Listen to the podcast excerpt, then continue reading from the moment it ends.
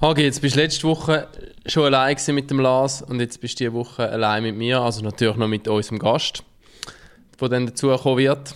Ähm, wir lassen dich alle im Stich. Du bist der, der, der Fels in der Brandung.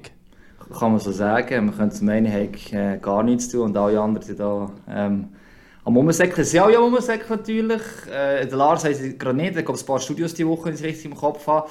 Der hat mal gesagt, ja, ja, ich komme da mit seiner Ambridok, ich glaube, sein Loch hat er immer noch nicht verloren. Er hat gemeint, er komme aus seinem Loch raus. Und, äh, also, also, du kannst jetzt schon sagen, wie es ist. Er ist vorher rasch in den Zoom-Call reingekommen, ja. hat völlig zerstört ausgesehen und hat sich uns angeschaut und hat eigentlich von uns ähm, die Absolution und, äh, gesucht, dass er wieder zurück in sein Schnitträumchen darf weiterschneiden er hat, auch, hat auch wirklich bemitleidenswert ausgesehen, dass wirklich hättest du unseren Leuten antun nachher. Und kommt dazu, dass wir heute ein Thema haben, das sich als äh, grosse Kiste herausgestellt hat, eigentlich, oder? ja, es hat eigentlich recht äh, leichter einfach angefangen, sage ich mal, weil ich per Zufall irgendwie mit einem 19-Jährigen geredet habe, so bezüglich, äh, nicht mal bei dem, äh, bezüglich Juniorenhockey, weil er plötzlich gesagt ja, er hat äh, quasi die Info bekommen, er könnte noch zwei, drei Jahre Junior-Hockey spielen. Und ich so, ja, aber äh, U20 äh, ist doch fertig. Und dann äh, so, ja, anscheinend ist das beschlossen, dass es eine U22-Liga aber nächstes Jahr so gibt. Wir haben auch fragen. Es weiß niemand 100% offiziell, dass es so wird kommen, aber es scheint auch zu kommen. Und äh, ich dachte, ja, wir können das Thema anreißen und äh, ist immer grösser Route unterdessen, habe ich das Gefühl gehabt. Und am Ende geht mir jetzt jemand hier recht gut aus einer relativ neutralen Sicht, was National League, Swiss League anbelangt, das nachher ein bisschen einschätzen und man kann anschauen, was Vor- und Nachteile sind. Also, ich finde das Thema enorm spannend. Und wenn nicht das letzte Mal dass wir heute darüber reden, gehe ich mal davon aus. Ja. Ich habe mich auf jeden Fall auch noch rasch müssen ein bisschen informieren und schlau machen, ist gar nicht so einfach gewesen, genau. Ähm, aber in dem Fall würde ich sagen, ähm, starten wir in die 103. Episode. Pack auf!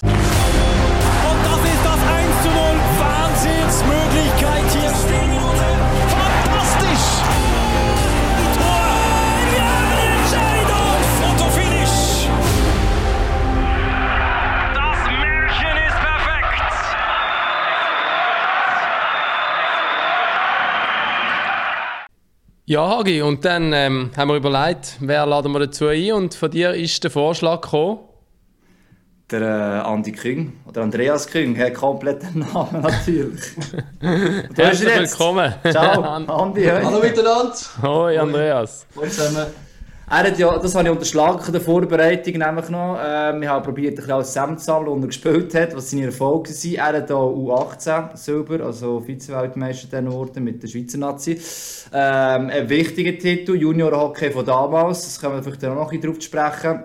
Und da ist mir eigentlich ein Sinn gekommen, ähm, aus verschiedenen Gründen. Äh, einerseits sehe ich ab und zu mal seine Videos auf Instagram und da seine Skills-Sachen äh, zum okay. Besten gibt. ja, genau. Ich mag mich erinnern, ich am Anfang eigentlich so zum Hockey als Fanort bei der das Auto gespielt habe, mag mich auch noch gut erinnern. Ähm, und dann habe ich überlegt, eigentlich Swiss League, National League, die sind jetzt alle in Befang aktuell. Oder müsste ich irgendeinen haben, der zwar die Ligen nicht kennt, selber vielleicht auch mal Profi sogar war, aber äh, noch in die Aussicht hat. Und äh, das muss man auch noch sagen, du bist ja noch Nachwuchschef beim HC Frauenfeld. Ähm, Erstliga-Teams 1 und ja, einfach einer von diesen peripheren Clubs, sage ich jetzt mal so, wo der Hauptnachwuchsförderung 1 macht. Das ist jetzt der Grund, um das zu begründen, warum der Andi King heute Gast ist. Habe ich das richtig gesagt? Das ist äh, richtig gesagt, finde ich gut, ja, gut formuliert. Ja. Was schaffst du also, ähm, nebendran ja. noch oder, oder was, was, was sind deine, deine Haupttätigkeiten? Also ich bin eigentlich vollamtlich für Eishockey tätig. Ich äh, fühle das eigentlich mehr oder weniger wirklich aus. Äh, mit äh, etwa 50 bis 55 Stunden in der Woche habe ich mal aufgerechnet, letzte, dass man mal einen kleinen Anhaltspunkt hat. Ich bin angestellt vom HC Thurgau, also von der HCT Young Lions. Das ist ja äh, der Verbund, ähm, wo da mitspielt, äh, mit Frauenfeld, Kreuzlingen, Romanshorn, ähm, äh, Weinfelden und jetzt neu auch Schaffhausen von dieser, seit dieser Saison bin ich angestellt von dort und meine Tätigkeit ist eigentlich einerseits eben auf dem Eis, aber auch neben dem Eis. Da kommt mir das KV, das ich absolviert habe, entgegen. Viel Bürojob, der auch anfällt als Nachwuchschef. Äh, Lizenzwesen, Aufgebot, äh, Trainerbildungen, Trainerverträge. Viel Gespräche mit Eltern, sehr viel. Gehört auf jeden Fall dazu. Stufenleiter bin ich bei der U, äh, U13 und U15. Und äh, ich mache die Sportschule auch noch. Dort ist äh, dreimal in der Woche jeweils zweieinhalb Stunden Training am Morgen.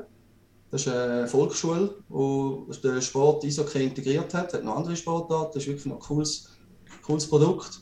Das ist, das, das Frau, auch das Frauenfeld? Ja, also die Schule ist direkt neben den Eishallen, also 100 Meter Luftlinie ist der optimal für die jungen Athleten. Und eben die erste Mannschaft habe ich jetzt auch. Also jetzt gerade aktuell äh, hoffen wir natürlich, dass es weitergeht. Es hat vom Verband jetzt äh, eine Abstimmung gegeben, um äh, Feedback abholen, wie wir könnten spielen. Das äh, wird jetzt heute Abend eingefordert eigentlich von allen Vereinen, Amateur. Und dann hoffen wir, dass wir, oder denken, dass wir in den nächsten 48 Stunden Bescheid bekommen, wie und, äh, und überhaupt es weitergeht, oder? Haben wir das schon erwähnt, äh, bis mit MySports League wieder gespielt, aber unten dran die Amateurligen sehr unterbrochen, bis glaub, Ende Januar aktuell, oder, wenn ich es richtig im Kopf habe. Und dort ist die Frage, wie man nachher weiterfährt. Das ist, der, der sind eigentlich, also die Vereine, äh, die sind momentan alle auf Eis gelegt und trainieren geht, glaube ich, oder? Unter 2G plus oder was, Bedingungen, irgendwie so etwas. Ja, genau. Also die Eishalle, wir, wir haben den Betrieb von unserer Eishalle ist eigentlich die Stadt Frauenfeld. Also wir sind dort im engen äh, Austausch. Übrigens, ich bin noch Eisplaner auch. Bei der, das ist auch mein Job, wo, wo anfällt, äh, wo ich mit der Stadt kommuniziere, auch über das. Gut, das, das ist, noch praktisch, oder? Da kannst du das Eis immer deinen ja. Jungs zuschaufeln, oder? Das ist, so wenn man dort einen Fuß drin hat, ist das schon Gold wert. Ist ein Vorteil, bringt aber auch sehr viel Aufwand mit sich und manchmal auch ein bisschen Ärgernis, wenn du eben kurzfristig jetzt in den Corona-Jahren, die wir hier hatten, ist wirklich sehr kurzfristig mühsames Zeug, das anfällt, aber insgesamt ist es sicher ein Vorteil, ja, wenn du äh, mitplanen äh, Wir trainieren zweimal jetzt aktuell, am Montag und am Donnerstag draußen. Wir haben das Glück, dass wir noch ein Ausseeisfeld haben. Und dort können wir eigentlich auch ohne Maske trainieren. In der Halle wäre es dann mit Masken oder das ist sicher ein bisschen speziell. Oder eben mit dem Booster. Äh, der Booster, der weiß auch nicht recht, wer hat denn. Dort sind wir von Anfang an, wo es geheißen hat, wir äh, machen eine Pause. In der Meisterschaft haben wir äh, geschaut, dass wir draußen organisieren können. Dann gehen wir eigentlich mit der Maske raus von der Garderobe, ziehen die nachher ab, hängen sie auf dem Haken und trainieren ohne Maske. Das geht recht gut, ja. Also das ist auch der Vorteil, wenn man das Aussenfeld hat im Fall von Frauenfeld. Äh, wenn man noch zusammengefasst, eben, Frauenfeld hauptsächlich eben jetzt äh, im Amateurbereich, aber so erwähnt, Young Lines mit Tourgo verbunden. Also es ist nicht so, also dass du eben auch keine Ahnung hast, was in der Swiss League oder National League oben geht. Also die Verbindung besteht durchaus. Und die Young Lines, das ist auch die Idee, oder? dass die möglichst auf höchstem Juniorenniveau können spielen können. Also dass man da in der Ostschweiz eigentlich äh, Junioren möglichst selber kann fördern und auch nachher irgendwann die HC Tour kann eigentlich implementieren. Also von dem her ist die Durchlässigkeit bei euch eigentlich sehr beispielhaft, wie sie momentan kann man sagen, funktioniert eigentlich so im Osten. Ja, nein, eben die Stammvereine arbeiten wirklich gut miteinander zusammen. Sicher ist das Ziel, müsste eigentlich sein, dass Thurgau, wenn man rein die Landkarten anschaut, nur 17 Elite könnte stellen. Das wäre das wär natürlich optimal. Ich denke auch für die ganze Peripherie jetzt, da Richtung Osten. Da hat man natürlich ein großes Einzugsgebiet, auch mit äh, Rheintaler und ähm, ja, es wäre äh, eigentlich von Kloten bis auf Chur ist da eigentlich, oder Davos ist da eigentlich nichts mehr rum, oder? Aus 17 Elite. Und dort, äh, dort gehen uns dann zu viele Kinder halt relativ früh schon weg, oder?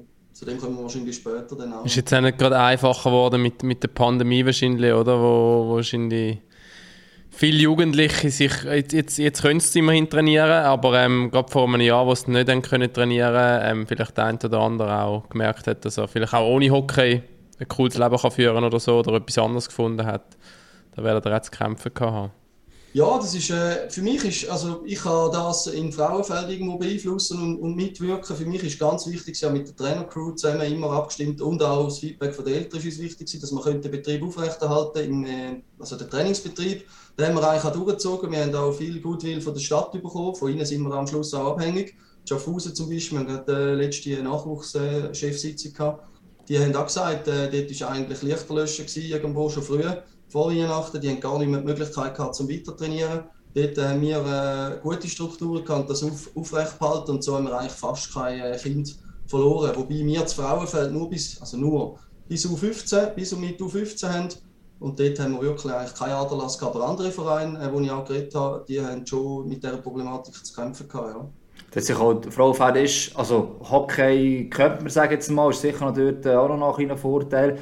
Ähm, und eben, es kommt darauf an, was du halt machst, oder, oder was kannst du machen, oder, damit die, die Kinder nicht gehen. Äh, aber trotzdem, das hast du Aderlass. Ist es jetzt so eine gewisse Angst, dass der gewisse Jahrgänge vielleicht jetzt schwächer werden? Wenn im Schweizhockey haben wir schon das Problem, dass die Breite Days gerade oben rausfällt, dass jetzt so die ein, zwei Jahre noch mehr die Breite Day ein paar Jahre wird fehlen. Irgendwelche Jahrgänge, die durch das eigentlich geschwächt worden sind. Ja, ich glaube nicht, dass der Aderlass so groß ist, dass man sich dort muss gesamtschweizerisch national Sorgen machen. Äh, natürlich kann ich nur für die Ostschweiz oder im Thurgau, weiß ich recht genau, wie es geschehen ist.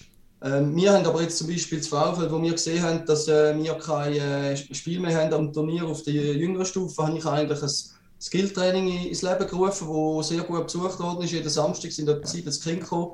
Ich habe das mit den Erstligaspielern, mit den Fanio-Teamspielern gemacht, geleitet haben wir Stationen gemacht und sie da auch äh, am Leben behalten, sage ich mal, und sie haben dort Freude gehabt. Und ich glaube, es ist einfach auch wichtig, was du für einen Staff hast und wie du kannst Begeisterung auch in einer Zeit, wo es nicht so lässig ist, äh, kannst überbringen. Und viel flüchten allerdings in die Kinder. Es tut denen mega gut, dass sie können den, den Alltag ein bisschen auch vergessen und in den Verein kommen. Und ich, ich finde, äh, wichtiger denn je ist jetzt das Vereinsleben. Also das haben wir schon gesehen, es gibt viel Halt und die Eltern entlasten es auch, weil es ist nicht immer alles lässig aktuell, oder? Und, äh, und dort äh, sehe ich schon mehr positiv als negativ. Schlaf vor, wir kommen langsam genau. auf das Thema U22, das wir heute ja behandeln Ich glaube, da wird uns Zeit noch genug früher davor rennen.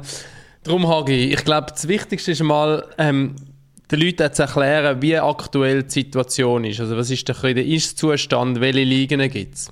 Genau, also der Andi, du müsstest korrigieren oder noch ergänzen nachher. Äh, das Ding ist, du fährst also anfangen, kannst eigentlich so klein wie du willst, sag jetzt mal, und ein bisschen darauf an, wie für die Vereine zulässt, Hockeyschuhe meistens.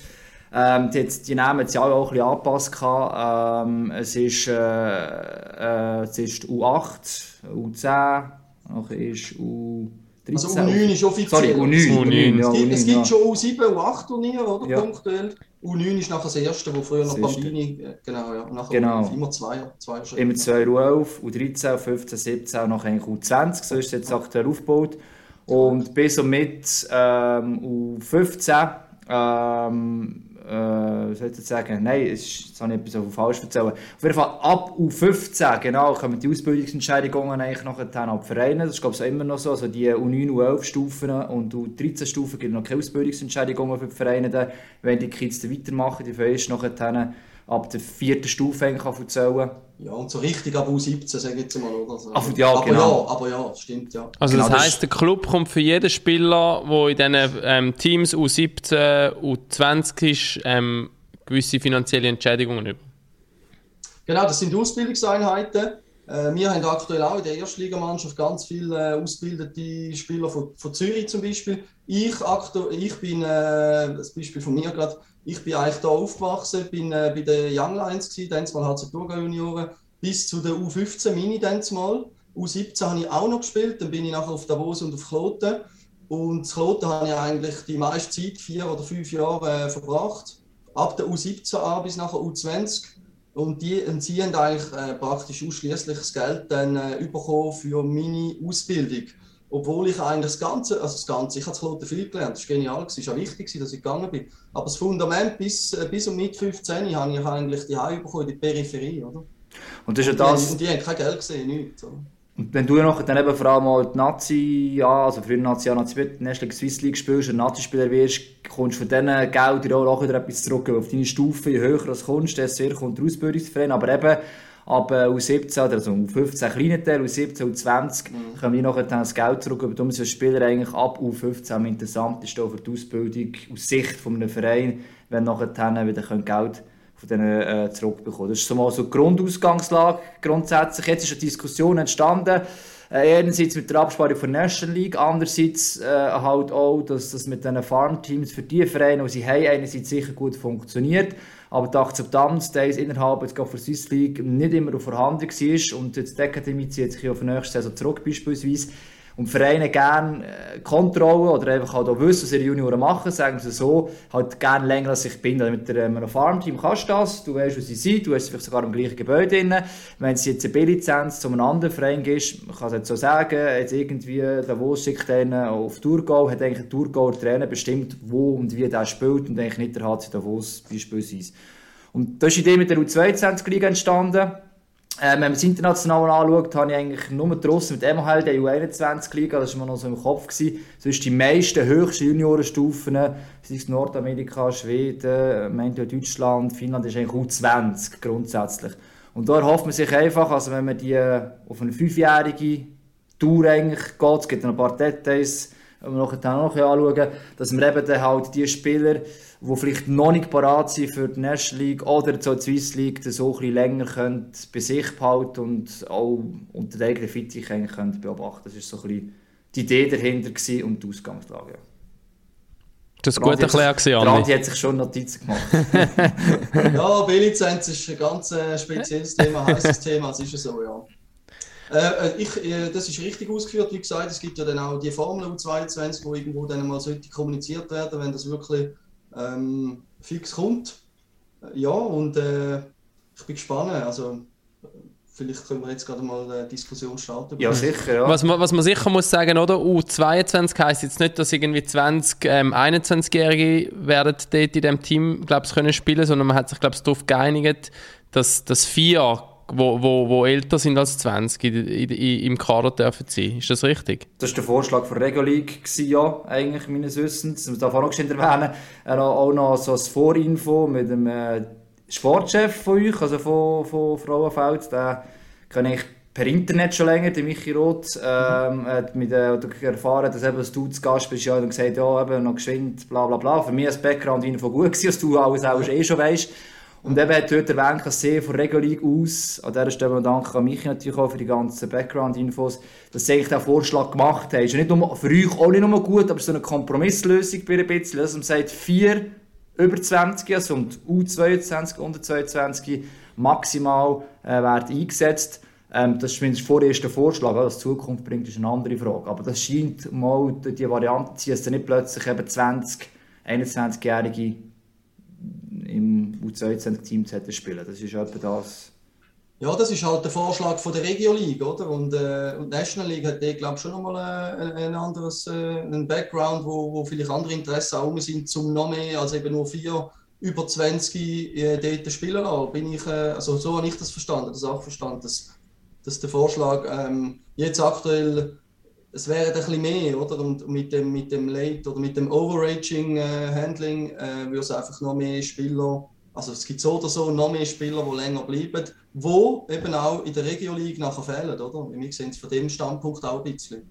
Weil viele Spieler von der U20 Elite oder auch U20 Top, muss man auch ehrlich sein, dass sehr viel äh, Score eigentlich dann äh, auch in der ersten Liga gespielt wird. Oder ähm, iSports, aber dann muss schon recht gut sein.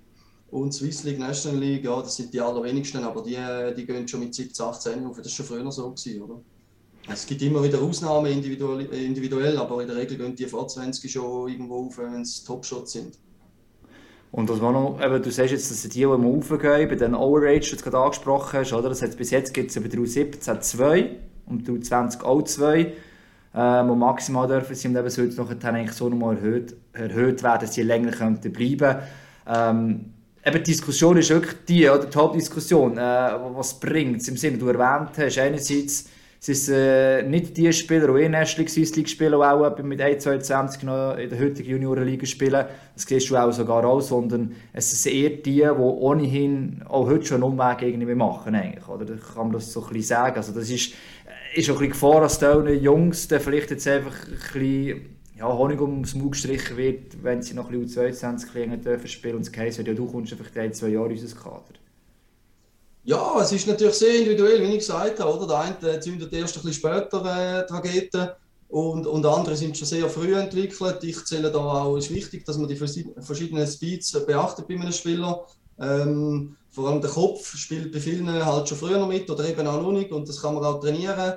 Und dort gehen schon, wenn man jetzt das so würde umsetzen bin ich überzeugt, dass sehr viele einfach nachher ähm, äh, fehlen, auch in der, in der Regio League. Und äh, ich, bin, ich bin halt Fan, oder ich wäre Fan, wenn ich jetzt, wenn ich jetzt könnte entscheiden.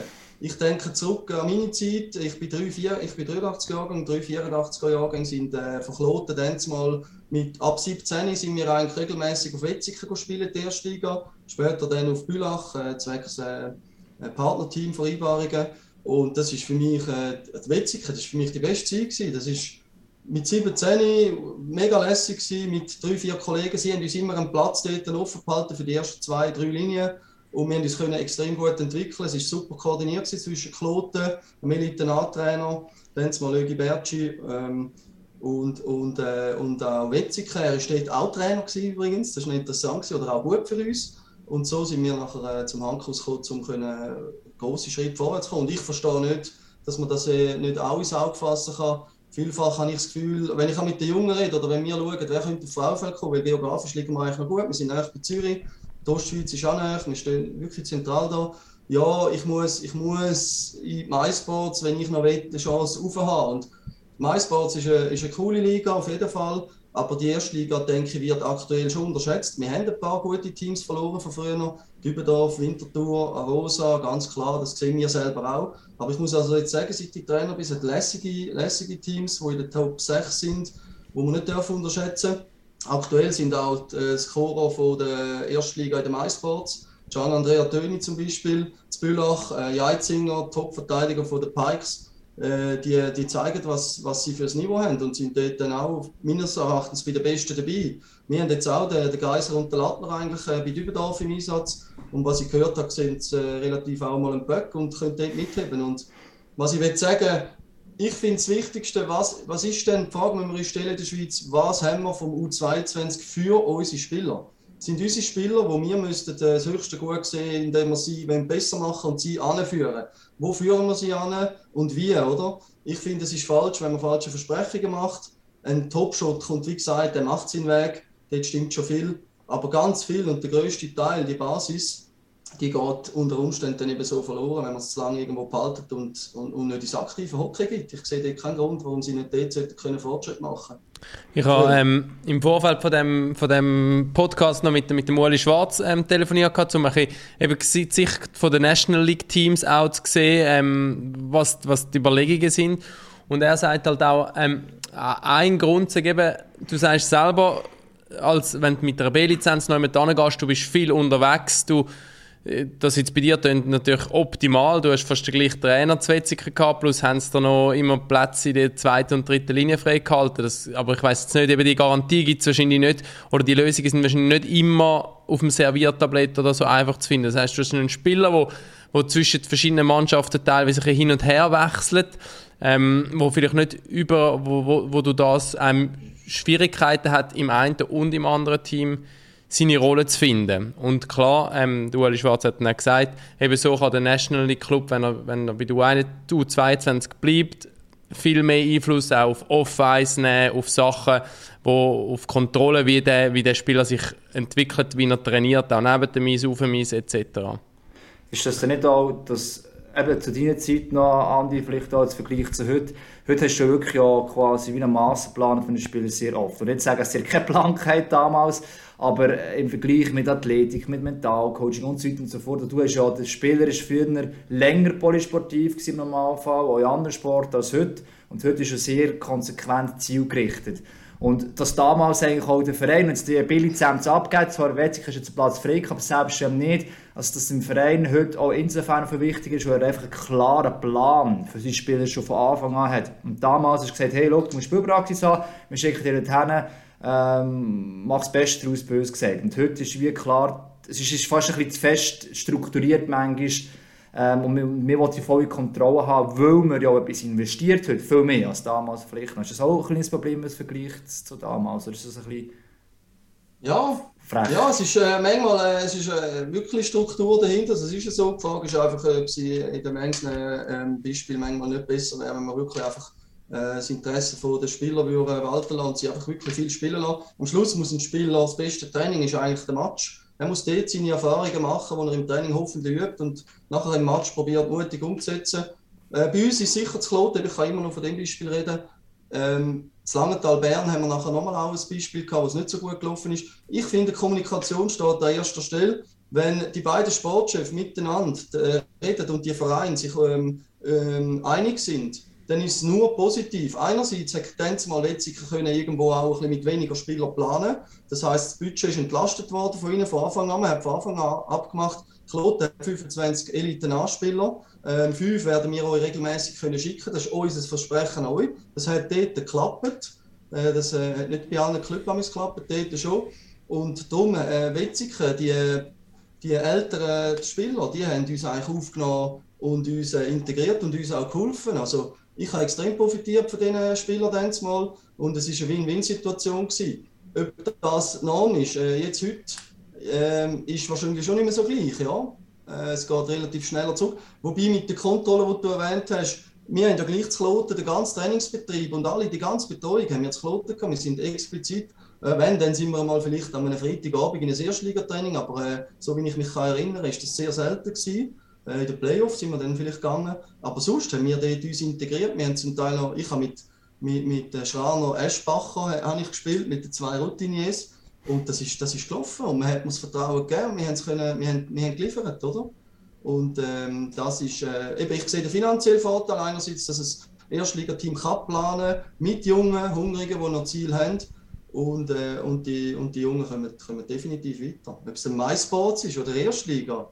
Wir haben auch jetzt äh, von Kloten noch einen Junior oder noch einen von Zürich, die machen, die machen das super. Und äh, die haben sich auch super entwickelt. Und ich glaube, das ist der richtige Weg. Man muss nicht wollen, ähm, zwei Schritte führen wenn man äh, Schritt für Schritt kann und nachher einfach äh, viel weiterkommt über, über Karriere. Für mich, eine Ausbildung von, von einem Spieler geht sicher bis 25, der soll sich die Zeit nehmen und äh, wir müssen ihn auch äh, beraten und betreuen und sagen, was. Äh, wir haben eine große Verantwortung.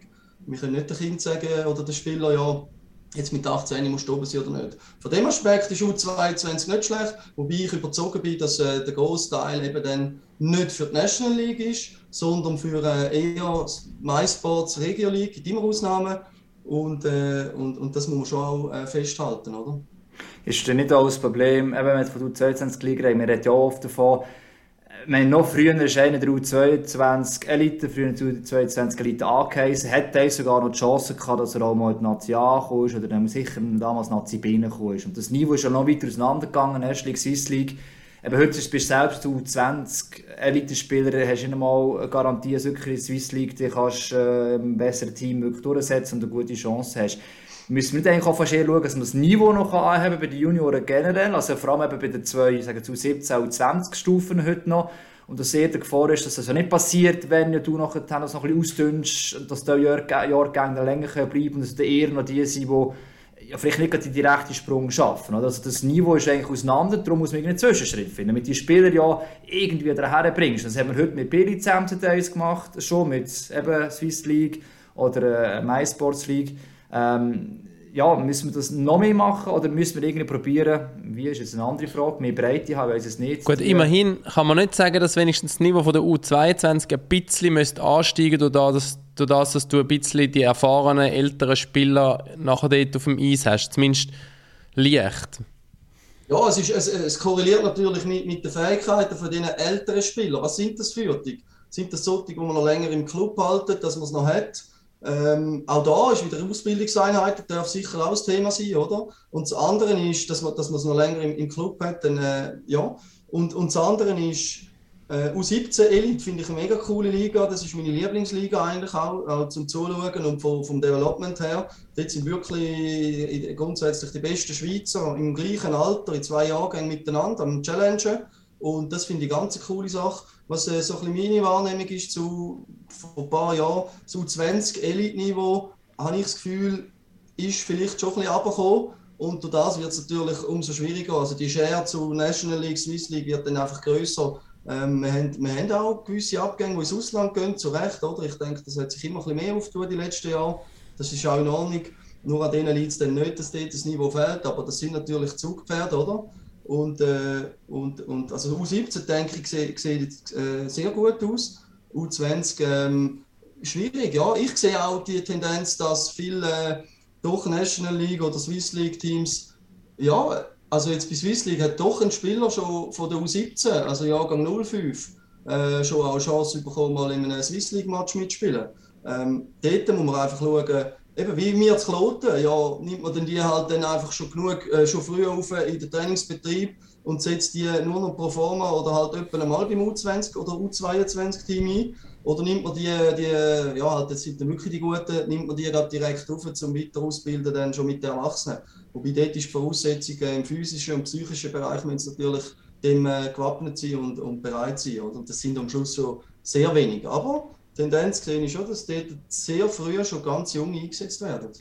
Also das ist eigentlich eine Paralleldiskussion, die wir auch haben, oder? Oder viel so ein bisschen plakativ sagen, ja, ihr müsst mich Junior einsetzen und, und warten nicht zu lange, bis ihr endlich eure Junior einsetzt. Und wiederum der Sportchef, der Coach sagen, ja, will nicht einen verheizen, der irgendwie 18, 19 ist. Trotzdem, wenn du das so ansprichst, müssen wir gerade auch, wenn man U22 hat, oder generell ja eigentlich Junior, man daran glaubt, und wenn man von U22 redet und den Verein zulässt, hören wir eigentlich daraus raus, wir wollen sie bei uns behalten, wir müssen ja an sie glauben. Sollen wir die aber nicht früher schon probieren zu integrieren, wie es wir bringen immer den Vergleich mit Schweden, ist immer ein bisschen einfach, wo das alles halt sehr strukturiert ist und jeder genau weiß, welche Position das er auch noch drin hat im taktischen System. Aber müssen wir nicht dort auch den Ansatz nehmen, dass man eher sagt, im Trainingsbetrieb zumindest solche Spieler noch mehr reinnehmen und eben vielleicht auch im Match mal einfach einsetzen und die Chancen geben. Das machen, haben auch Coaches ja gemacht. Also gerade Rapid das Jahr, glaube ich, dass mit den Verteidigern Epischer, das ist schon ein bisschen älter, Huachtu und Barangno, Bara, oh, jetzt habe ich den Namen wieder. ja, genau. Ähm, sehr gut gemacht, wo man denkt, ja, ob die Länge weiss man dann nicht und trotzdem hat Hedlund gesagt, hey, look, zack, ich vertraue denen, ich mache so Verteidigungsbahn und es funktioniert. Klar, die sind auch ein bisschen auf dem Niveau, du vorher angesprochen hast, ein bisschen höher. Aber ist es nicht eigentlich eher Forderung, und die Vereine sich auch müssen bewusst sein, hey, früher aufnehmen und eher mal einsetzen, das du so ein bisschen angesprochen hast, statt vielleicht eben auf die U22-Liga zu gehen? Ja, ich habe mir auch überlegt im Vornherein, oder? Äh, ja, was ist denn ein Reiz für einen oder für den Verein, jemanden zu behalten äh, in, der, in der U22? Es könnte auch äh, ausbildungstechnische Gedanken da sein, dass einer noch ein Studium macht und vielleicht noch ähm, oder eine Lehre, die weitergeht, oder eine Zweitlehre oder etwas. Wobei dann, äh, ja, dann frage ich mich halt, ja, ist denn der Spieler, der dann wirklich in der National League wird sein mal und auch eingesetzt wird? Das andere, wo man sicher auch muss offen diskutieren dürfen und können, äh, wenn jetzt einmal ein National League oder ein Swiss League Verein äh, genug oder viel Verletzte hat, was leider immer wieder vorkommt, holen sie dann, holen sie dann Spieler von dem, von dem U20 oder holen sie dann vielleicht einen B-Lizenzspieler von, von weiß ich wo dort müssen wir halt auch Agreements äh, miteinander abmachen, denke ich, was, äh, was auch im wird gut kommen. Das andere ist aber auf der anderen Seite, wenn wir ganz klar sehen, wenn ein Spieler aufgenommen wird von einer Juniorenliga, dann muss er bereit sein. Klar muss er irgendwo einen Trainingsbetrieb mal gemacht haben, muss das Niveau äh, auch schon gespürt haben im Training, weil einfach, dass wir aufgenommen haben oder aufnehmen, das kann es dann nicht sein, der muss dann wirklich ready sein für die Liga, weil sonst kassiert er im ersten, zweiten Einsatz einen riesen Check, Late Hit oder weiß ich was äh, Open Eyes und dann äh, kommt dann immer so schnell zurück. Dort haben wir schon auch Verantwortung, oder die Sportchefs. Und dem sind sie sich, glaube ich, schon auch bewusst. Und es ist halt schon so, oder? Die Liga ist auch dieses Jahr gesehen, wieder brutal ausgeglichen und der Druck halt von den Resultaten, ist halt immer da und darum verstehe ich schon auch, dass nicht dass einfach immer gesagt ist, ja, man muss Junge versuchen, früh zu integrieren, schon auch in der ersten Mannschaft, aber wenn es dann halt wirklich härter verkommt, ist es wahrscheinlich schon nicht so einfach. Ein Punkt, wo, der, wo mir der Uli noch gesagt hat, eben, was, was Motivation von den National League Clubs auch ist, zum Spieler jetzt in der U21 quasi ähm, zu parkieren, in Anführungszeichen, ist eben schon auch ähm, er sagt, man braucht plus minus 30 Spieler, lässt man, lässt man laufen über eine Saison, oder? Aber man hat nur wahrscheinlich so um die 25 unter Vertrag. Das heißt, du musst irgendwie 5 bis 10 irgendwo noch für, für gewisse Lücken und so ähm, anders organisieren, ob jetzt das eben mit B-Lizenz wäre oder eben zum Beispiel mit der U21, wo du nachher natürlich sehr, sehr flexibel auch die Trainings kannst. Eben, die Wege sind einfach viel kürzer, wenn du kannst sagen, hey, jetzt brauchen wir noch zwei Leute zum, fürs Training oder sogar vielleicht halt mal für einen Match, zum, zum flexibel, flexibel zu agieren. Ich glaube, das ist auch noch ähm, ein, ein Motivationsgrund oder ein Vorteil für den National League Verein. Gut, ja, aber, aber wenn wir jetzt, pardon, wenn wir jetzt äh, davon ausgehen, dass wir äh, einen Club hat. Man hat den National League Club und man hat 25 Kaderspieler. Äh, 20 sind dann in der Regel im Training, oder? Es gibt mal ein Techniktraining oder so, aber die wollen auch mit der Linie ja schlau trainieren und dann sind wir bei 20 plus 2, oder? In der Regel. Und dann schickt man fünf irgendwo an, ähm, zusammen äh, zu einem Swiss League Club zum Beispiel. Äh, die sind ja dann nicht verloren oder irgendwie werden die schlecht betreut. Die, Im Gegenteil, die haben ja mehr Vorteil, wenn sie äh, Spielpraxis sind in einem Swiss League Club und wenn man es zurückholt, sind sie dann äh, eher parat, als wenn sie einfach dahin arbeiten. Und ich glaube, das Niveau wird nie, also das Swiss League Niveau ist sicher besser als U22. Darum muss man glaube auch Vertrauen haben in Partnerteams, oder? Jetzt in dem Fall, National League, Swiss League, um äh, die Spieler nachher vorantreiben und nicht bei sich halten Also die können ja gleich noch Off-Ice bei ihnen machen und überhaupt, wie ich vorher auch gesagt habe, ein Beispiel für Kloten. Aber äh, wichtig ist, dass die, dass die Spieler schlau zum Spielen kommen, auf ihrem Niveau, wo sie sich strecken müssen, um nachher angeführt werden. Oder? Wenn sie nachher bei der U22 spielen, ja, ich weiß jetzt nicht, wie viele nachher das Niveau haben, sofort können irgendwo in der National League Fuß zu fassen. Äh, darum denke ich, äh, reizt das ein oder andere Sportschiff doch noch, auch im Erfolgsdruck hinein natürlich, wo alle haben, oder? das kennen wir, ist bekannt, äh, B-Lizenz zu lösen. Ähm, weil das braucht dann schon noch recht Eier äh, für einen Trainer und eine Organisation, um die Jungen hinzurühren. Äh, wenn es klappt, sagen alle, hey cool, du hast die Jungen, das ist ja super, hey, mega vorbildlich. Und wenn nicht, dann, äh, dann äh, ist er schnell mal der Loser oder, oder zeigt man auf ihn und sagt, ja, hey, hast du gesehen, die Jungen hättest du jetzt nicht müssen. Und der braucht Selbstvertrauen vom Verein und ein bisschen auch Weitsicht, ja. Ich glaube, das ist ja das, die Strategie kommt ja nicht einfach nur vom Trainer oder nur vom Sportchef aus. Es ist einerseits von den Vereinen und dann auch von der Liga gewissermaßen. Und eben, meine, das ist ein System 13 plus 7, also 13 Stürmer, 7 Verteidiger. Und man auch schon andiskutiert hat, Thomas Rost, äh, unser NHL-Experte, damals auch nicht mehr erwähnt, vielleicht müssen wir irgendwie halt dort das absenken, weil wenn der siebte Mann dann einfach, eben, das ist jetzt genau das, wir brauchen noch fünf Spieler und irgendeiner muss jetzt noch den siebten Mann ausfüllen.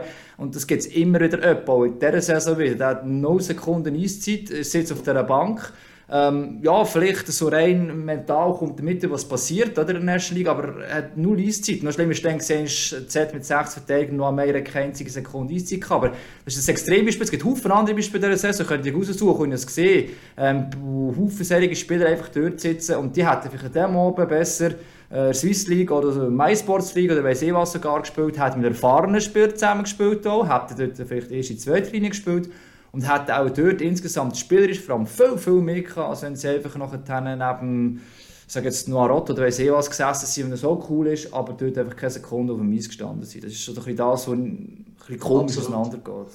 Absolut. Ich bin auch der Meinung, da können wir noch ein bisschen äh, aufspannen. Wenn du einen Topshot hast, ich finde immer, es gibt, es gibt irgendwo klassische Erst-Zweitlinien-Spieler, wo, wo vielleicht äh, läuferisch gut, also läuferisch sind ja generell viele Fans äh, schon jetzt, aber äh, wenn du einen Kreativen hast, der vielleicht irgendwie Playmaker-Abilities hat und könnte das Powerplay irgendwo mitsteuern, bin ich der Meinung, äh, das habe ich selber auch erlebt.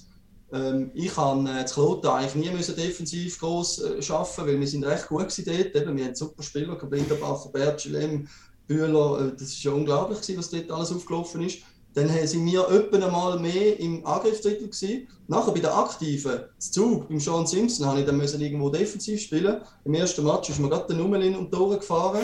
Ich hatte den Raum nicht schön gehabt, schaue hinten, tack, hat es geschellt. Und ich habe gedacht, Jesus Maria, jetzt, so sieht das aus. Und, und dort haben wir halt schon auch äh, die, die Diskrepanzen, dass wir äh, die Spieler, die fähig sind, in den ersten zwei Linien spielen, bei den Junioren wirklich rausstechen ich sage nicht, dass sie dann gleich rausstechen oben rein, aber die tendenziell vielleicht auch mal in die ersten zwei Linien integriert. Das sieht man öppe mal in der Swiss League.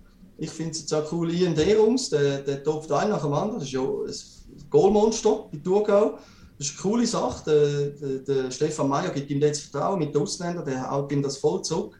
Und, und der, der Scoring-Touch hat er schon immer gehabt. Er hat schon immer Goal schiessen Und das ist ein gutes Beispiel, dass man den eben auch in einer Swiss League reinrühren kann. Wenn er jetzt in einer dritten, vierten als Grinder würde spielen da hätte es wahrscheinlich x Spieler, die viel besser wären, oder? Und das muss man auch erkennen und schauen, wer ist denn was für ein Spieler und für was können wir ihn brauchen und sollen dann auch dort anführen, oder? Das ist natürlich, das ist sicher eben so, dass man, das ist ja die grosse Challenge von den Trainer, von den Sportchef, aber eben, es ist wahrscheinlich auch, es ist wahrscheinlich auch brutal, eben, man kann nicht immer richtig liegen, oder, mit dem ja. Gefühl, wo man für so, für so Spieler hat, wo kann ich jetzt den einsetzen, dass man jetzt den nochmal auf das Next Level kann bringen kann, oder?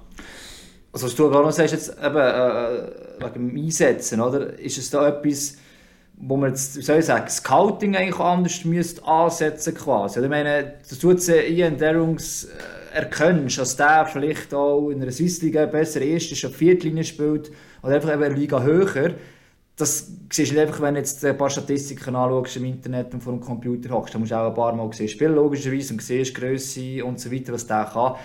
Das heisst aber, du müsstest eigentlich bis zur Sportsliga noch tiefer mal scouten, was hat es überhaupt für Spieler um und welches wel, wel Talent haben sie ja und eben, du kannst nicht jeden Spieler in jeder Linie einsetzen.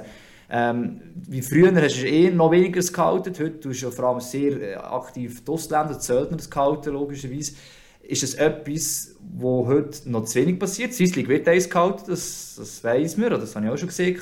Aber müssen wir das noch mehr machen als National League-Fan, wäre das vielleicht sogar lukrativer, anstatt eben einfach, okay, soll das kalt und den Rest äh, schauen wir dann, wie, das, wie wir das auffüllen können. Ja, Scouting ist schon ein Thema in der Schweiz, oder? Äh, einerseits äh, sagen auch viele äh, National League oder auch Swiss League, ähm, wo Pyramiden haben im elitären Gefäß von der, von der U15-Elite, U17-Elite, U20-Elite äh, haben sie natürlich das Ziel, die Kinder, also das spüre ich ja auch bei uns in, in der Peripherie, viele werden abgezogen und gehen zu einem U17 Elite Team, weil dort ihnen halt äh, eine andere Ausbildung irgendwo auch ähm, offen steht, oder? Wenn wir das nicht können anbieten können und dort muss man halt schon schauen, Scouting fängt leider für mich viel zu früh schon an. U14 ähm, Kantonalcup Auswahlen, ähm, Turnier, wo die Agenten halt dann wirklich dort schon recht auf den Piers sind und die Kinder auch sucht. Wir haben jetzt auch aktuell bei, bei, der, bei der U15 gesehen, einfach viele Telefone laufen hindurch, wo, wo man Scouting betrieben hat und schaut, wie man, wie man sich dort dazu zu sich gewinnen das ist die eine Seite. Und die andere Seite, wenn jetzt ein National League Club wirklich viel Gute hat, es gibt, es gibt viele Clubs als Vorzeigeklub, wo, wo viel Gute rausbringen und die Ausbilder, die haben natürlich das Interesse, wenn denn die aufbringen in eigenen Verein und nicht irgendwie fremd scouten. Und dort denke ich, liegt schon noch etwas brach, dass man vielleicht eben einen Derungs vielleicht zu Langenthal gesehen hat, oder? Und gemerkt, du, der Bursch kann doch irgendwie viel mehr. Wäre das, wär das nicht noch etwas für uns? Und so hat er jetzt die Chance bekommen, hat sie ihm gegeben und er zahlt es jetzt mit dem vollen Vertrauen zurück, oder? Und äh, das ist schon ein wichtiger Punkt. Dort ist ja auch, das Nestle muss ja haben als Sportchef und Scout. Äh, darum äh, ist nicht jeder einfach ein Scout, oder? Du musst schon ein bisschen spüren, welche Zusammensetzung mit welchen Spielern macht Sinn für unsere Organisation. Ein Punkt, den ich noch gerne ansprechen ist, wenn jetzt mit der U22 so wäre, eben, dass ähm, zumindest vier Spieler pro Club über 22, äh, über 20 dürfen sein. Ähm, von unten, von der U17 kommen ja dann auch Spieler an und die haben ja dann wie weniger Spots, wo, wo in diesen Teams frei sind, weil oben noch die Älteren drin sind. Ähm, steht, wie sehen die Gefahr, dass, dass, dass man dort Spieler, ich weiß nicht, wahrscheinlich am ehesten verliert, wenn du als U17-Spieler jetzt gar keinen Platz hast im U20-Team und aber eben vielleicht auch einer wärst, der noch ein bisschen später in die Entwicklung hineinkommt, um das Niveau zu erreichen? Ja, also das ist äh, schon ein wichtiger Punkt. Das spielt dann nachher auf. Früher hat man mal die Overage der U20 gehabt, dann hat man so bei der U17 auch angeglichen.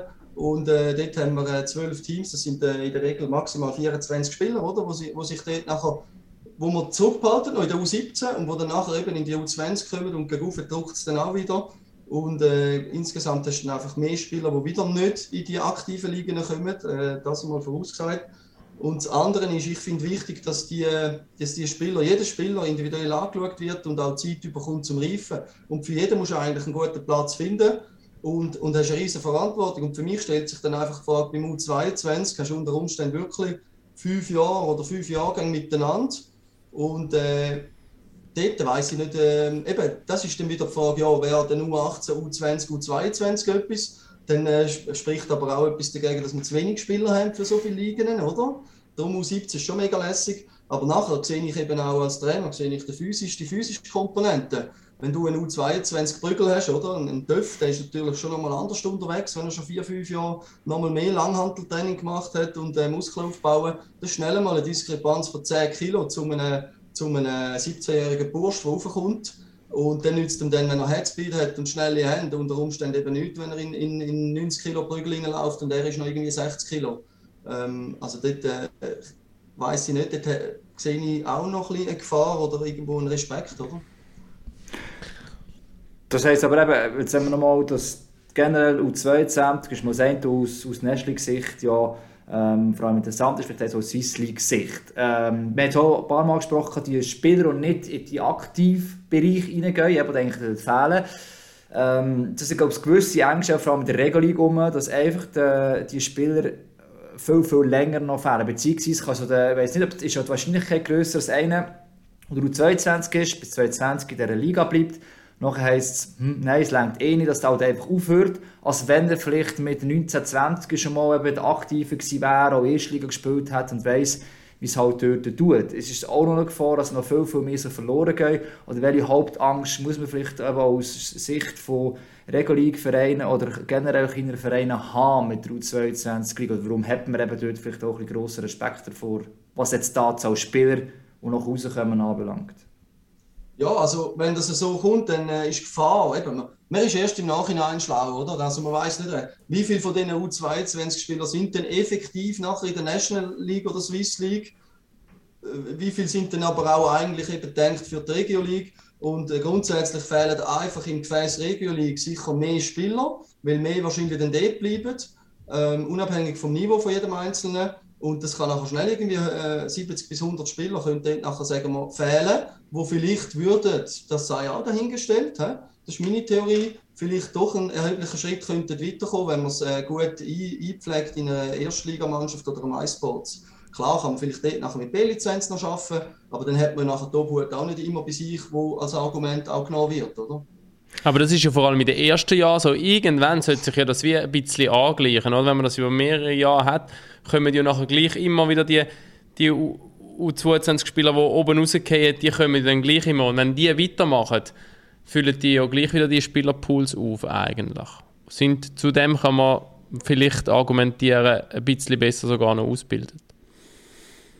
Ja, das, äh, das ist, äh, ist auch dahingestellt, oder? Das ist dann das Nächste. Wo, wo haben wir wenig Trainer für was, oder? Ja, das, das wird vielleicht dann sich einpendeln in den nächsten Jahren. Am Anfang natürlich noch nicht, oder? Aber das, das ist klar natürlich, vor allem in den ersten zwei Jahren wird es wie ein kleiner Hammer sein, ja, eine kleine Zäsur. So. Ich finde einfach ein U22, ich meine, lässig wäre, wenn man könnte sagen, hey, ähm, die und die Spieler mit dem Niveau spielen in dieser Liga, aber wenn man nachher die besten Spieler dort nimmt, wo eigentlich schon könnten oben spielen, was dann aber auch der Fall wird sein, weil die sind in der Regel günstiger, die haben Potenzial für die Zukunft, dann nimmt man die auch auf, oder? Also dort müssen wir uns ja nicht anlügen. Und dann äh, fragt sich einfach äh, das Niveau, ob es besser wird, ob es breiter wird, ob die Diskrepanz größer wird zwischen, wenn es noch mehr Jahrgänge hat. Wie viele sind denn über 20 am Schluss effektiv? Das ist äh, von Club zu Club verschieden und ist, ist für mich auch sehr schwierig zum, zum Einschätzen. Oder? Ich sage einfach, wenn wirklich ein gut ist, dann ist er früher weg und vielen anderen zwischendrin würde sicher Erstliga oder MySport sehr gut tun. Und eben die grosse Kunst ist halt schon das, was du auch erwähnt hast, eigentlich für jeden Spieler fast individuell müssen den richtigen Weg zu finden, oder?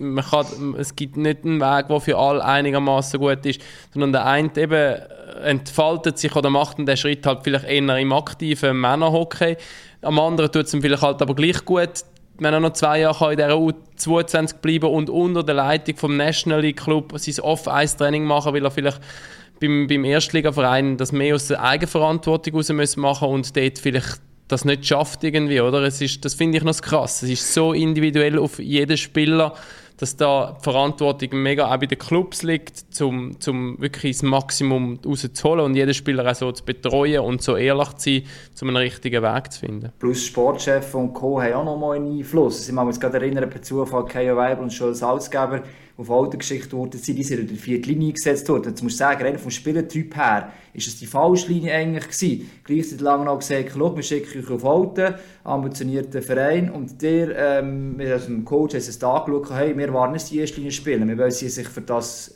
also die sich den Platz erkämpfen. Ähm, beide Spieler haben im Nachhinein gesagt, ja, es war eine gute Schule dieses Jahr. Der Schule hat dann eigentlich noch 20 geben können, ist sogar dann, beispielsweise. Also, das ist auch nicht für alle gleich. Es kommt darauf an, wenn jetzt nicht die, die sportliche Leitung oder beim Juniorenbereich, Nachwuchsbereich, das mit einem anderen Verein machen, mit den Spielern, kann auch dieser Weg mal gut sein, auch wenn es vielleicht nicht die perfekte Position ist. Das ist das, was so schon läuft und du eigentlich den irgendwie, wo ich das Gefühl habe, schade ist, wenn jetzt die U22-Liga kommt, eigentlich wieder ein bisschen verloren geht. Du musst nicht mehr, du kannst sie bei dir behalten. Und was mich auch noch fragt, wegen der U22, das kann ich anfügen, jetzt, wenn international, wie gesagt, es gibt Demheim, also die russische, die machen U21, aber es ist überall U20. Ähm, ist es einfach, weil man es einmal so gemacht hat, oder ist die U22 vielleicht viel mehr der Gral in der Schweiz, der Heilige, dass U22 viel besser ist, ich weiß es nicht. Aber das U20 hat ja irgendwann mal mit dem angefangen aus bestimmten Gründen, dass es jetzt dort die Grenzen festgemacht ist, noch muss ins Erwachsenenhockey kommen. Ähm, muss man die Grenzen neu setzen oder setzen wir jetzt in der Schweiz einfach komplett falsch in Zukunft? Das ist eine philosophische Frage auch, ich weiß es nicht. Ja, das wird sich dann eben zeigen, wenn das wirklich umgesetzt wird und angewendet, dann wird man äh, in den nächsten Jahren nachher schlauer sein, oder? Vielleicht sind wir dort eine, leisten wir Pionierarbeit und man sagt im Nachhinein, hey, das ist, das ist ja genau das Richtige, wir müssen das in Schweden auch machen, oder? Wo man jetzt viel von Schweden auch, auch schaut, wie sie es machen, äh, ist vielleicht der umgekehrte Weg, das, das sei dahingestellt, also das, äh, über das lässt sich schon debattieren, ja.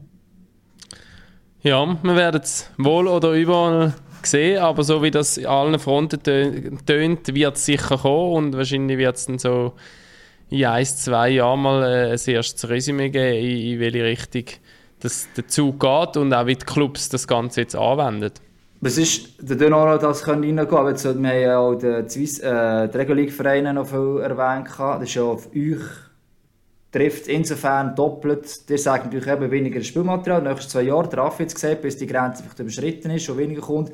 Plus hat ihr ja generell nicht direkten Einfluss, was ja oben dran gemacht wird, in dem Sinn.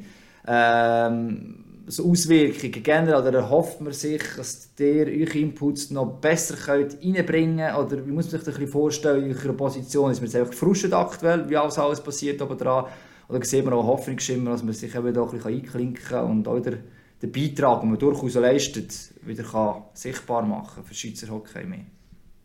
Ja gut, ich bin auf der Trainerseite, oder? Wir haben zum Glück eben mit dem Michi Roth oder Amelio Bohner, unserem Präsident, Leute, die dort dann auch äh, sich einbringen und äh, coole Meetings auch haben mit den verantwortlichen Leuten von anderen Vereinen. Sie, sie sind dort im Lead. Und ich jetzt mit, meinem Crew, mit meiner Trainercrew, kann, kann, wir können uns einfach auf das äh, äh konzentrieren, was wir können umsetzen und auch irgendwo kontrollieren.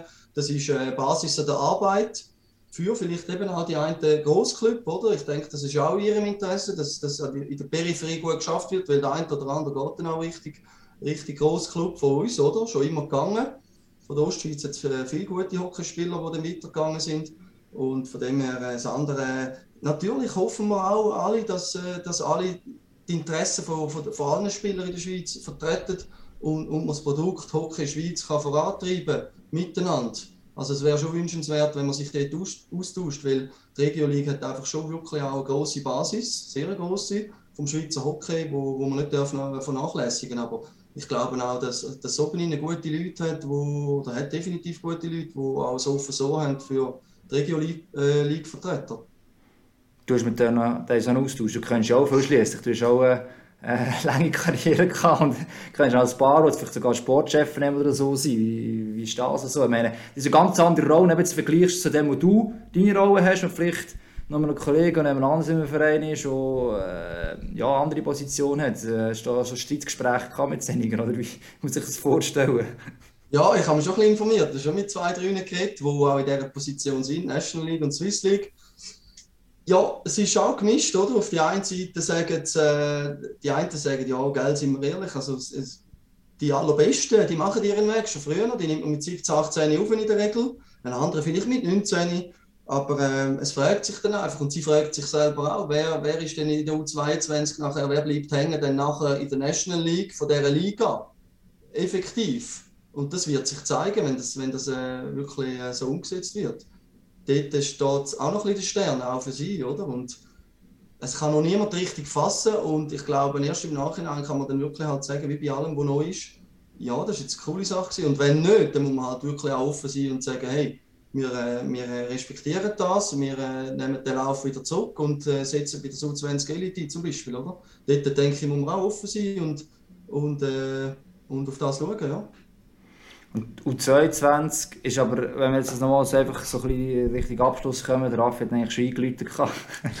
ähm, U22 schauen, ist es etwas, wo einfach entstanden ist, eben, weil halt die, die Farmteams vielleicht in der Swiss League überall ganz gleich beliebt sind und weil die Vereine grundsätzlich einfach Kontrolle über ihre Spieler haben Also ist die U22-Liga überhaupt so zwingend oder gäbe es äh, hat es andere Lösungen gegeben oder sind die, sagen jetzt die B-Lizenz-Lösung einfach im Sinne von der oberen Vereine bis jetzt äh, nicht so funktioniert, dass man jetzt halt sagt, wir müssen anders mit haben, damit wir unsere Spieler können Kontrolle haben. Es ist irgendwie wie etwas anderes gescheitert, dass man so den Weg jetzt hier findet, von diesen Farmteam-Sachen, B-Lizenz-Sachen.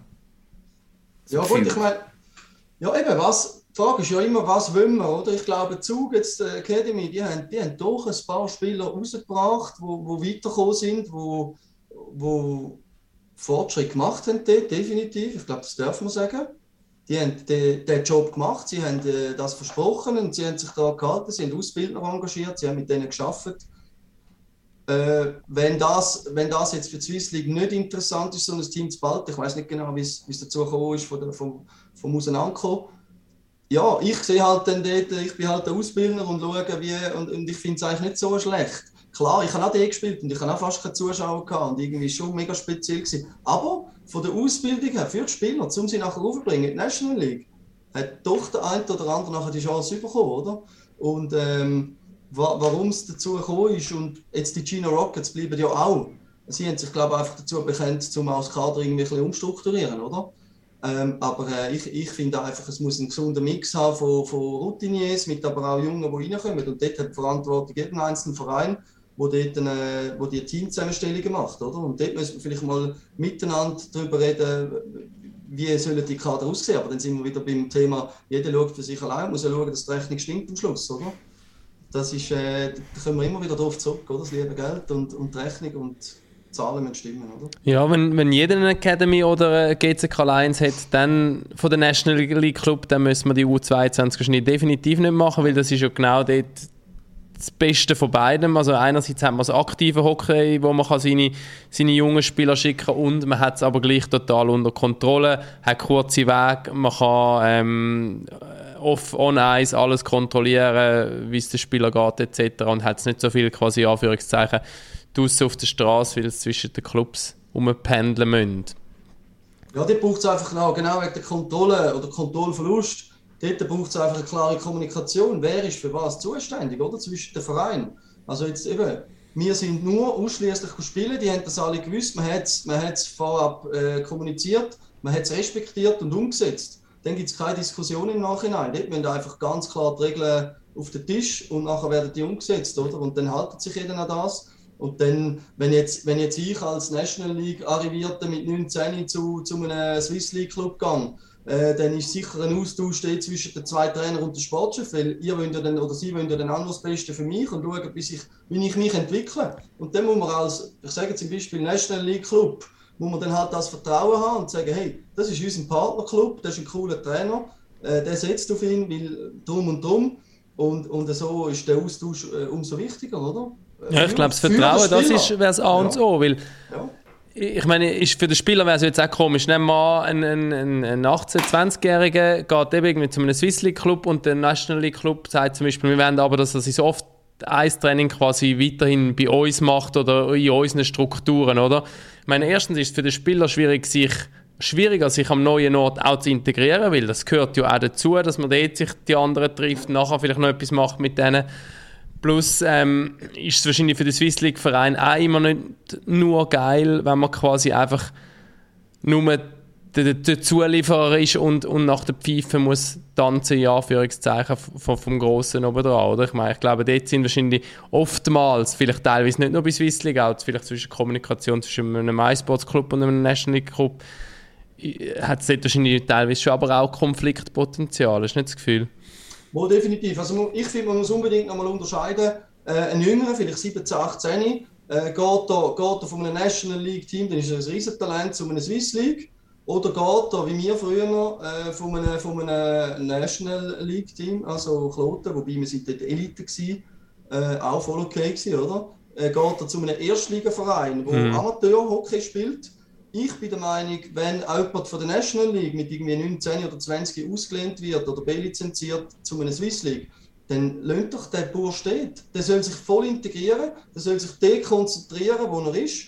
Äh, das Vertrauen muss um sein vom National League Club, bei den Leuten, die dort arbeiten, oder? So Logisch, ja. nicht. Und dann lasst er arbeiten und dann lasst er vielleicht sogar ein Jahr und, und der macht viel mehr Fortschritt, als wenn er hin und her wie ein Gumpiball gumpelt und dann hat er auch nichts davon. Und ich glaube, das ist, das ist eine wichtige äh, Verantwortung, wo vor allem der Sportchef im Lead ist, mit dem Trainer zusammen. Ja. Das ist ja das, was heute schon passiert, aber eben anscheinend nicht für alle Vereine genug ist oder genug Kontrolle. Kann man sagen, dir geht es eigentlich auch den Weg vielleicht noch äh, ähm, in der Ostschweiz kann man sagen, oder? Hat die, die, Durchlässigkeit hat, sagen, die Swiss League, MySports League, Erste Liga, oder? Dass der eigentlich Thurgau, Frauenfeld, Pikes, eigentlich, das wäre doch die Idee, dass man die Liga nachher abdecken. Also, das muss ja auch, also mit Vereinen zusammen schaffen. Das ist immer noch so ein bisschen die, die Angst, und das ist, gesagt, das Konfliktpotenzial. Du musst vielleicht mit zwei, drei Vereinen zusammen schaffen. Ähm, das ist nicht immer einfach. In der Ostschweiz, bei euch im Thurgau, das scheint anscheinend zu funktionieren momentan. Aber es heisst nicht immer so wird sein, oder? Es hat drei eigenständige Vereine schlussendlich. Ja, auf jeden Fall. Aber irgendwo sind wir auch ein bisschen äh, aufeinander angewiesen. Und ich finde, am Schluss steht der Spieler oder die Spieler stehen im Zentrum. Also, das ist meine Auffassung. Alles andere ist Ego, Ego-Shit, was es nicht braucht. Und wenn man das so umsetzt, und, und da haben wir jetzt wirklich auch gute Leute bei uns im Thurgau oder auch den Stammverein, wo die Interessen der Spieler an vorderster Front steht, und, und wenn man das miteinander verfolgt und die Entscheidungsträger das so äh, durchführen, gibt es kein Problem. Wenn jemand nicht einverstanden ist, muss man zusammensitzen und dann nachher Lösungen suchen, vielleicht bilateral, oder? Aber die Kommunikation und der Weg, wo man miteinander gehen ist an vorderster Front. Und das, Kommunikation ist auch so. Haben wir es wieder mal, Kommunikation. ja, ist es so, es ist so viele ja. Sachen so und auch in dem Fall. Sagt vielleicht auch nicht besser auch immer. ja, du bist du einfach komplizierter. ja, vielleicht äh, braucht es auch noch mehr Kommunikation in der Schweiz in Zukunft im Hockey. Auch was wir sicher sagen, glaube ich, ist schlussendlich in alles Interesse, dass wir ja möglichst ein gutes Produkt eigentlich haben. Also möglichst gute Spieler, das kann man glaube ich schon sagen. Ähm, ja, also ich finde es eine enorm spannende Diskussion. Wie gesagt, es ist auch noch nicht das letzte Mal, dass wir darüber irgendwie reden in irgendeiner Form. Nachwuchsausbildung ist immer etwas so ein bisschen für viele Köpfe ähm, so ein bisschen nebendran läuft und wir sehen nicht so rein. Ähm, darum hat ich gesagt, Andi, merci viel, viel mal, dass du Zeit genommen hast. Also noch ein paar Sachen zusätzlich wieder gelernt. Ähm, Danke, ja. Cool die draussen hoffen alle auch. Raffi, du hoffst auch. Ja, definitiv. ich bin gespannt, wie es da weitergeht dann in den nächsten Jahren. Wie gesagt, eben, wir werden dann können in zwei, drei Jahren vielleicht mal ein Fazit ziehen, dann laden wir dich wieder ein. ja, und äh, ich, ich habe noch, ich habe noch wichtig anmerken, ich bin halt auch voll der Erfassungsstufen-Typ, oder? Mit von U9, U11. Ich finde auch, man darf ja auch nicht vergessen, in der Schweiz, wir reden viel vom elitären Weg, aber U15 bis U17, U20, U22, unten rein ist Basis und dort darf man nicht vergessen, hart uns zu arbeiten, miteinander Manpower aufs Eis zu bringen, weil das ist das Fundament und ähm, das muss, muss respektiert werden. Und dort müssen wir uns schon auch noch Gedanken machen im Schweizer Eishockey, definitiv.